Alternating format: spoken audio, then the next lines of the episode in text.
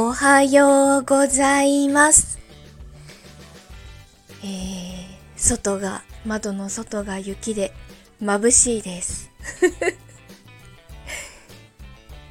もう、あの、いつもだったら歩きながら喋るんですけど、今日はちょっと両手開けてないと危なそうなので、家を出る前に収録しています。もうね、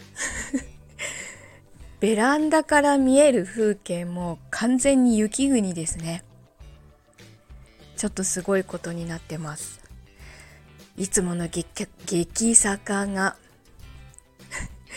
無事に降りられるんでしょうかあの先に出かけた息子は無事転ばずに駅に着けたそうです。